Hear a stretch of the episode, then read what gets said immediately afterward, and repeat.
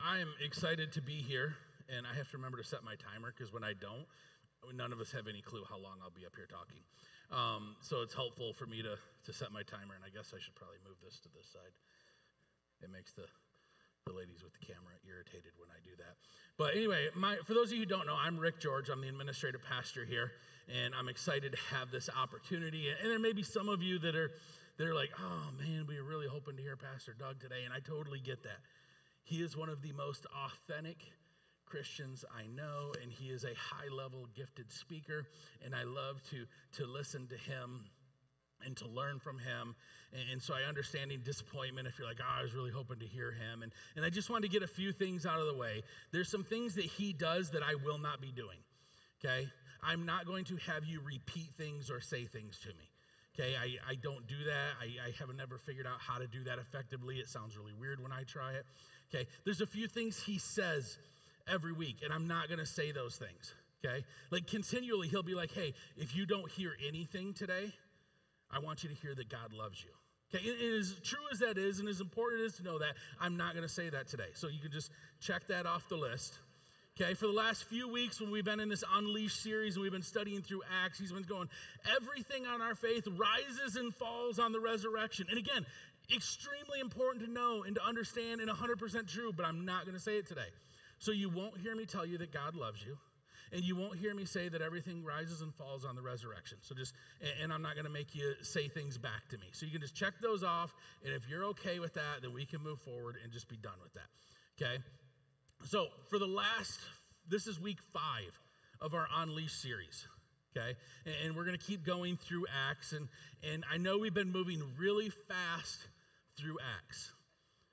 Okay, because at the end of, of week three, we were at verse 11, and Pastor Doug said, okay, it's important that we make sure we, we do this at the right pace. So he actually backed up to verse 8 last week. So in four weeks, we've gone through 11 verses. And then because I'm not the lead pastor, he's like, Rick, in your half hour, I need you to cover 14 verses.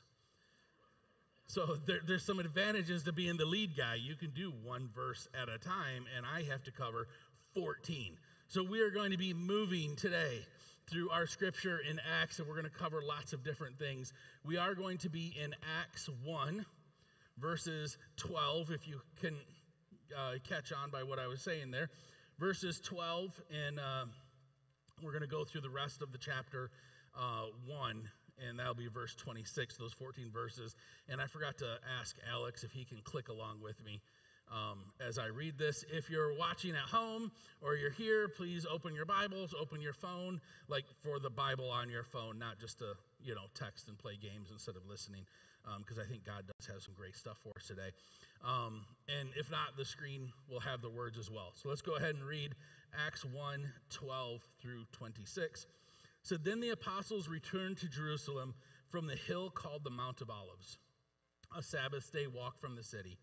When they arrived, they went upstairs to the room where they were staying. Those present were Peter, John, James, Andrew, Philip, and Thomas, Bartholomew, Matthew, James, son of Alphaeus. I'm sure I mess up a lot of these words. Uh, and Simon the Zealot, and Judas, the son of James, which is different than the other Judas. Okay? And then uh, they were all joined together constantly in prayer, along with the women and Mary, the mother of Jesus, and his brothers.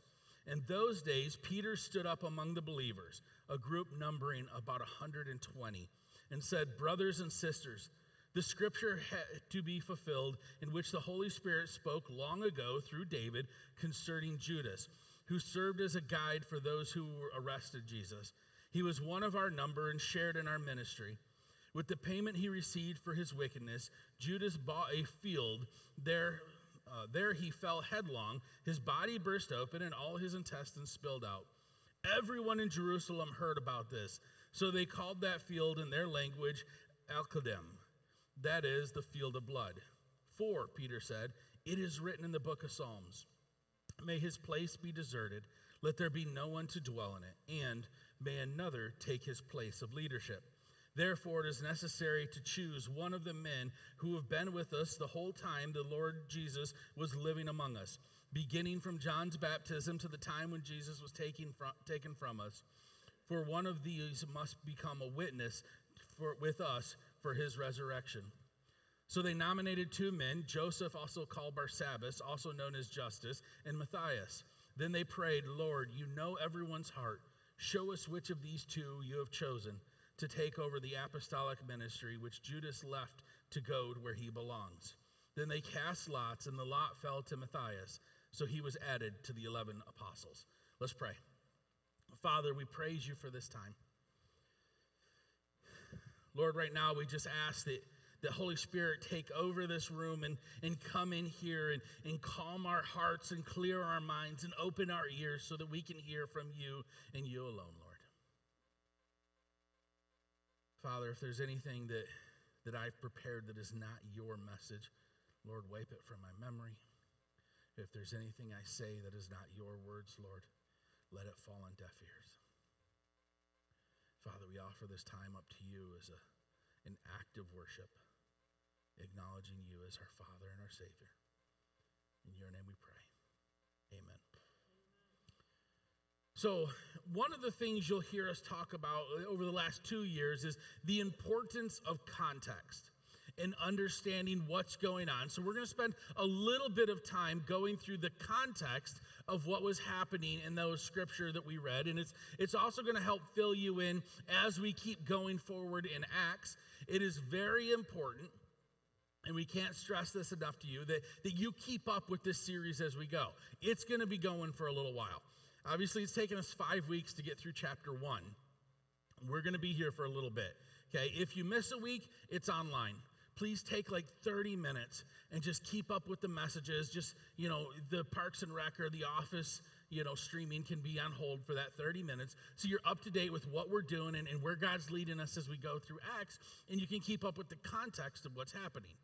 Okay, because context is extremely important. So my kids are in band and, and we go to these band competitions, and I am not musical. I mess up playing the radio. And so we go to these, these band competitions, and I think they sound good.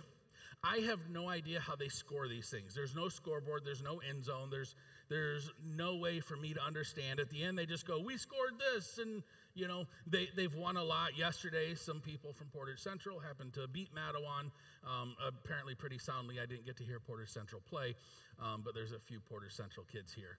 And uh, so we'll, we'll figure that out. But I don't have the context of band. My wife, on the other hand, has been in band. Like she went through it all through high school, and so she understands what's going on. And she gets all excited, and people around me get all excited, and I'm like, I have no idea. Someone's in the end zone. Did they score? You know, so context is important. So we're going to look at the context of this scripture a little bit as we go through. So we're going to do a few verses as we go through. The first one we see right off the bat then the apostles returned to Jerusalem from the hill called the Mount of Olives. Okay? A Sabbath day walk from the city.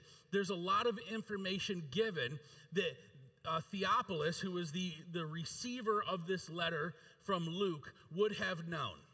Okay, a lot of information in there. First, they were in Jerusalem on the hill called the Mount of Olives. Okay, this is not a small hill, it's a large hill on the eastern side of the city of Jerusalem.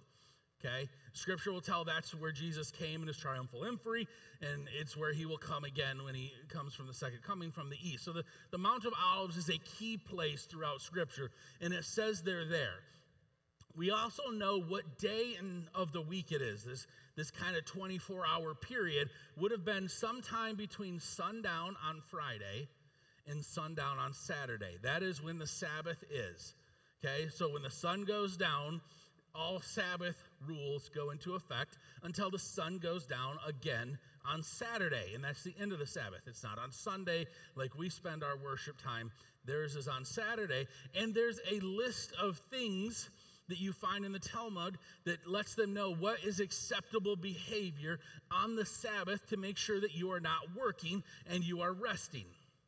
Okay, we still see some of those things. I don't know if you guys are aware of this, but in a lot of your appliances, you can actually put them on Sabbath mode, which allows them to prepare their food and the oven to operate in a way that, that follows the rules in the Torah following, Torah observing cultures. Okay? So when it says a Sabbath day walk, it's letting them know you are only allowed to travel so far during the Sabbath before it's considered work. And if you were to go to Jerusalem and you go around the villages and the cities there, you'll actually see this guide wire going completely around the village. It looks like a telephone wire, and that is the Sabbath wire. And that allows them to know how far is acceptable for them to travel from the middle of the town on the Sabbath. They can't cross that line, otherwise, they've broken the Sabbath and it's become work. So while the Mount of Olives is a large area, they were inside a small portion of it because it was within a Sabbath day walk. So we see all of this, just kind of let us know where this would have happened and when this would have happened, and, and just based on this one verse. And then it goes on and says, They arrived when they went upstairs to the room they were staying. Now, we have heard of an upper room. You got to remember, this is all happening in this 50 day season that is a festival season in Jewish culture. We celebrate uh, Easter and Good Friday and then Pentecost. Those are things we celebrate now, but those were actual festival times. It was the Passover and it was the Pentecost festival, which Pentecost is 50 days. Okay, so they would have gone, and this upper room was located in actually a wealthier part of Jerusalem. So a wealthier person would have been a Christ follower, and they would have offered this as a place for the disciples to come and stay while they're there for the festival. So this would have been the same space that they would have been in for the Last Supper and where Jesus would have met them. It would have made sense they gone back to the same room because they would have been in town for the entirety of the festival. So this 50 day stretch. So now we know where they went from to also where they went. And so we can kind of see their traveling. And this is stuff that, that Theophilus would have just known by reading this letter and this account. Okay, then it lists those who were present. So we had the 11 remaining disciples. And then it says we had the women and Jesus' mother and Jesus' brothers. So we kind of see who was all up in this upper room. Okay? And then it says, in those days, Peter stood up among the believers. And we're going to talk about that in a second. But it says, a group numbering 120. So often we see in scripture where it talks about the number of people there, and it's often listed as the number of men. And Pastor Doug talked a little bit about that last week and talked about your oikos, which is your household. So when it says that 5,000 men were fed, it was 5,000 households were fed. So there's this multiplier that could probably be, you know, four or five times the actual number that would have been included because you would have had the women, the children, and, and, the servants and the other members of the household that would have been accompanied in that number. This one actually just says a group numbering 120, which included the count for the men and the women, which signifies that in the closest following of those who weren't the disciples, there were also included women in that mix. And Peter specifically calls that out. And so often we have this caricature of Peter is the loud, brash one. You know, the one that says, Well, Jesus, don't just wash my feet, wash all of me. He's always the vocal one talking out. And this says, in those days, Peter stood up among the believers. And we just figure, oh, well, that's, you know, typical Peter. But in this culture, the oldest member of the group would have spoke up first. So every time we see that Peter speaks first, it's because that was his job, it was his responsibility. So it doesn't mean the others were silent. It doesn't mean the others were more timid. It doesn't mean that Peter was a jerk who always wanted to hear his own voice. It just meant that Peter was the oldest. So he would have to speak first. And that was his role as a part of the group. So those are things we learned through here. So we kind of see that, that, there's this large group of 120, and we often just picture Jesus walking around with his 12 buddies going through and doing all of the miraculous things that were done, but there were tiers of people that followed him. So Jesus was a rabbi, and in the rabbinical system, he would have had his disciples, which were the 12, who he said, Come and follow me, which was a really important statement to make. But then there were also people who followed because they wanted to learn from the teaching of Jesus. That he was their rabbi and they followed him because he was teaching them, although they weren't in the rabbinical track that the disciples would have officially been on as far as learning and potentially becoming rabbis themselves. They were just followers. And that's part of this group of 120 that were there. They still followed Jesus around. They still helped with the ministry. They still had roles in all of this. They just weren't one of the 12. They were followers, they were part of the way. So we, we see all this through this scripture. And then we go on to a remez. And last week, Pastor Doug talked about the remez of, of it is something that is said or something that is heard that triggers a memory from something they would have learned. And Peter talks about the Holy Spirit spoke through David many years ago. So he was referring back to their, their song book, the Psalm, where David was passing down information and prophecy through this and foretold some of the events with Judas as well as the events of Jesus' crucifixion and said, okay, Judas is going to do these things and this place is going to be left, but then you have to replace a number. So when Peter would have started saying this, everyone would have gone, oh, yeah, it's Psalms. David said this, and it would have made sense to all of them because it triggered something things that we know that we have this context of, it's the same with them. So it would have been triggered, and they would have been like, oh, yeah, we have to add somebody. It's what we have to do. It was told by us years and years and years ago that we have to add someone to what's going on. So we see, therefore, it's necessary to choose one of the men who have been with us the whole time Jesus was living among us. And that's an important part the whole time. It talks about beginning from John's baptism. This wouldn't have been the baptism of John the Baptist, but the baptism of Jesus in this three year ministry that would have started out. That they needed someone. He wasn't a disciple, but he was part of this group that followed, and he was there for all of the events. They would have someone that, that would have been of good character, someone who was active in the ministry, someone who would have been like, yes, this guy makes sense. He can do the things and say the things that we can say. So it goes up from the time of the start of Jesus' ministry to the time where he was up in the ascension. So he was there for all of those moments. He was a follower of Jesus. Said, so they can become a witness with us of his resurrection. A witness of his resurrection. Because, see, there's something valuable about being able to say you were there. There's something important about, about how you can talk about something in the way that you have an experience that others don't have. What are the things that you have been a witness to?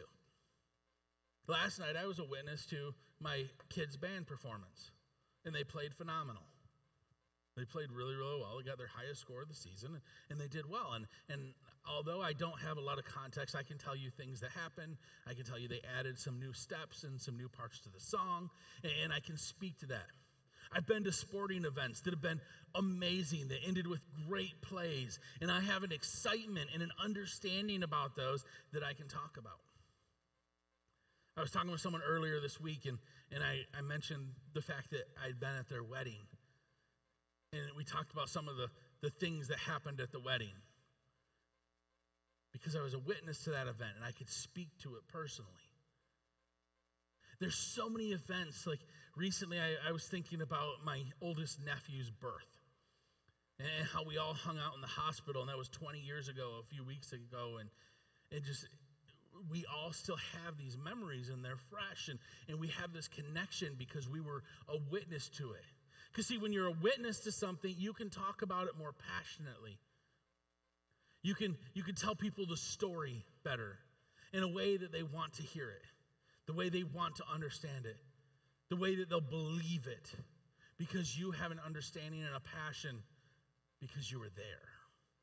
And so that's what they're looking for, because we've all heard someone try to retell a joke, haven't we? It's not the same. Like when I've tried to, to tell someone else's jokes, and I, I love comedy, and I think there's, there's a huge gift in being able to convey a story in a way that draws you in and, and calmly moves you towards the setup and then hits you with the punchline that just makes you just roll over laughing. There's a gift to that, but when you try to tell that to your friend and how you've heard it, that is one of the blessings of YouTube. You can be like, let, let me just let this guy say it because he does it so much better. See, in my opinion, the gold standard of comedy, there will never be anything as funny ever written and ever produced and ever performed as funny as Abbott and Costello's Who's on First. It's just, it, it cannot be topped. In fact, in my office, I have this giant poster that has the entire Who's on First script. It was a, a store sales poster when they released the audio and the book that had the entire script and photos from Abbott and Costello. And a few years ago, Jerry Seinfeld, a gifted comedian, and Jimmy Fallon, another gifted comedian, they were going to pay tribute to Abbott and Costello, and they performed Who's on First. And these guys should be able to pull this off, but it was horrible. You can't be Bud Abbott and Lou Costello because they're them. They witnessed the writing and the practice and the timing and the performing. They drew you into the story because there was something about being there that can't be repeated. And there's so many things like that in our life so many things that we're a witness to. Another person that would have been a witness to everything going on is the Apostle John. And he wrote some letters, and, and he wrote some letters to, to some churches that were, that were getting inundated with false prophets. And so he wrote First John to kind of warn them and say, hey guys, don't listen to what they're saying because it contradicts what Jesus said and what we're telling you. And he starts off by saying, I'm a witness. You can trust the words I say. And this is one of my favorite pieces of scripture, hands down, because he starts, he says, That which was from the beginning, which we have heard, which we have seen with our eyes, which we have looked at with our hands, and, or, and with our hands we have touched this we proclaim concerning the word of life. John said, Don't listen to those other fools. I was there. I was a witness. I was there when Jesus fed the 5,000 households. I was there when he calmed the sea. I was there when he hung on the cross. I was there when he got up. And I was there when he commissioned us and ascended. So the things I tell you are different. The things I tell you are of greater value because I experienced it. I've seen it. I've touched it. I've heard it. I've lived it. The value of witness is unmatched. And yet, here we are. We don't have the ability to fit the qualifications that were set out in Acts. And, and, as far as what John was talking about and saying, I was there with Jesus, we, we can't. But we are still witnesses. we still have God moving in significant ways in our own life. And, I remember I, about you know 10 years ago, someone would have came up to me and said, "Oh, you know, I heard God speak to me," and I would have thought, "Really? Really, God spoke to you? Like, was it a giant hand that came out and wrote on the wall?" Was it a still small voice? Was it a loud booming voice from a mountain? Was it thunder and lightning? I didn't understand. And, and to be honest with you, it's probably because I wasn't listening. But 10 years ago, through this really difficult season of my life, I remember God spoke to me and I heard him for the first time and it turned my world upside down. And he said, Rick, I understand that this season is difficult and you had a plan. But I have something different for you. I've designed you for something different. And, and I remember that moment, and I remember the exact place, the exact time what was going on, who was around me, what I was feeling, what I did next at the moment that, that I felt God say, Rick, I, I've called you into ministry. And I said, okay, God, I'll do that. Because all of a sudden, I became a witness to what God is doing in real time in my life. And God is doing real time things in your life, and you are a witness to that. So, as we wrap up today, and, and we're going to move into our three questions that I really want you to pray over and consider throughout the week. The first one is How has God impacted your life? How is God impacting your life? What are you a witness to that God is doing? Spend some time.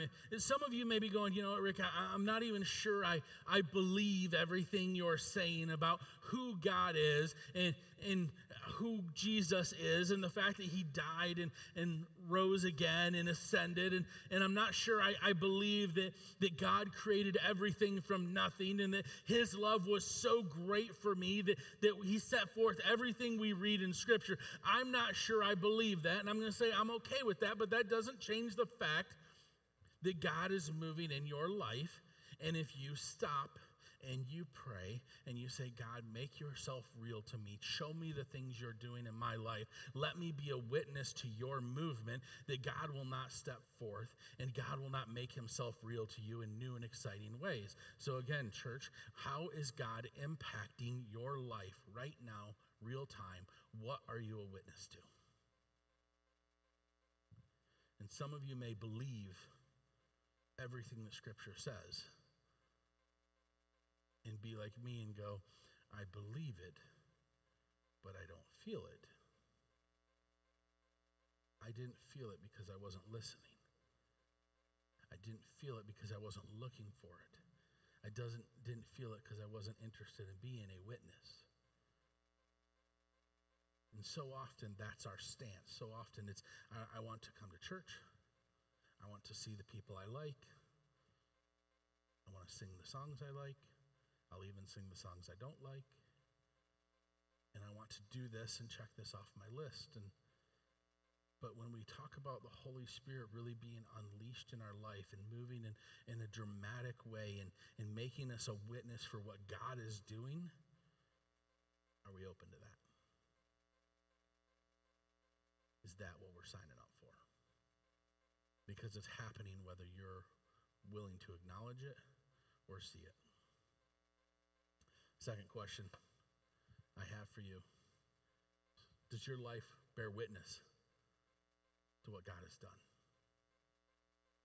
And I know that's easy for me to say standing here because right now I'm being recorded and I'm going to be out on the internet. And you could say, oh, yeah, Rick, you know, your life, it's easy. You can like span the globe and with, with what it is. And, and that's true. But this is a small segment of my time. This is a small piece. There is far more times I'm at the gas station or the grocery store. There's far more time that I'm interacting with my children. There's more time where I'm interacting with the friends of my children where I'm interacting with their, their school teachers and administrators, and, and I'm interacting with other businesses in town and people that even come into the church, whether they're fixing our heating and cooling or or helping you know mow our grass and, and do our fertilizer. All the people we come in contact with that is far more impactful than this time i have standing inside this box that could be broadcast everywhere. My life needs to bear witness to what god is doing and what god has done in my life and that can't just be here because you can't just be here. You have your impact. Church does your life bear witness to what god is doing. Are you a witness? And do people see it? See, the last question I have for you is a, is a difficult one. If you see what God is doing in your life, your life will bear witness to something. So, church, I want you to consider this throughout the week. Are you moving people closer to God? You know, there's the the police song, Every Step You Take, or Every Breath You Take, Every Step You Make, something like that. I'm not an 80s music fan. Every breath you take is bearing witness. Every breath you take is moving people closer to God or further away. There's no neutral. There's no moot point. Everything you do matters. Every conversation you have with someone will either move them closer or further away. Because everything you do, people watch. People watch because you're interacting directly with them. People watch because they see you from a sideline. People watch because you are always being watched. I can tell you for a fact, your views on how we have to handle COVID situations now will have very little impact on the, com- on the kingdom, but everything you do in response to that has massive impact on the kingdom. Your political views will not move people closer to the kingdom. How you handle your political views will have massive impact in how people view God and see God move in your own life. You are a witness, church. God is doing things in your life. He is reaching people through your life, whether you're willing to accept that or not. And you get to choose whether you want to move people closer to the kingdom or further away with every single move you make. And that's a heavy burden. To know that everything I type and send out on an email and social media has an eternal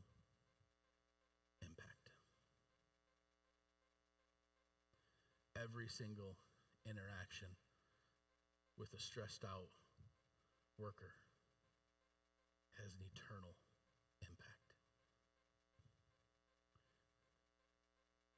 The way I drive has an eternal impact. But, church, those moments where people who observe you from afar, who don't even know watch, when they come up to you and say, hey, can we sit down for a minute? I see how you handle things in your life, and I'm going through a season. I just need to talk to someone, and you seem like you got something going. The burden becomes worthwhile. Those moments where, where someone just comes up to you, and, and maybe they're not a believer at all, but they just say, Hey, would you mind praying for me? Would you mind praying for a family member? Because there's something about the way you go about your life that makes me believe you have a connection to something far bigger than me. You're bearing witness. And isn't that what disciples do? See, Lighthouse Community Church will know God and show God by making disciples of Jesus Christ, by connecting people to God, community, and purpose. You are a disciple. As a disciple, we will bear witness to what God is doing real time in our lives. And that is the only way we get to impact the 61% of Kalamazoo that doesn't understand who God is and how much He loves them. So, church, are your actions helping make that number 60% or 62%? Because it matters. everything we do matters. See, at some point we get to we get to go back to this verse. It says that which is from the beginning. From the moment I realize how much God loves me and He is impacting my life and doing things in me and through me and to me. From that moment, from the moment I heard, from the moment that I seen and felt and touched God in my own life, from that moment I can speak through my actions and through my words and through my love because I know that God is real because I know because he's real in my life. Church, we are witnesses.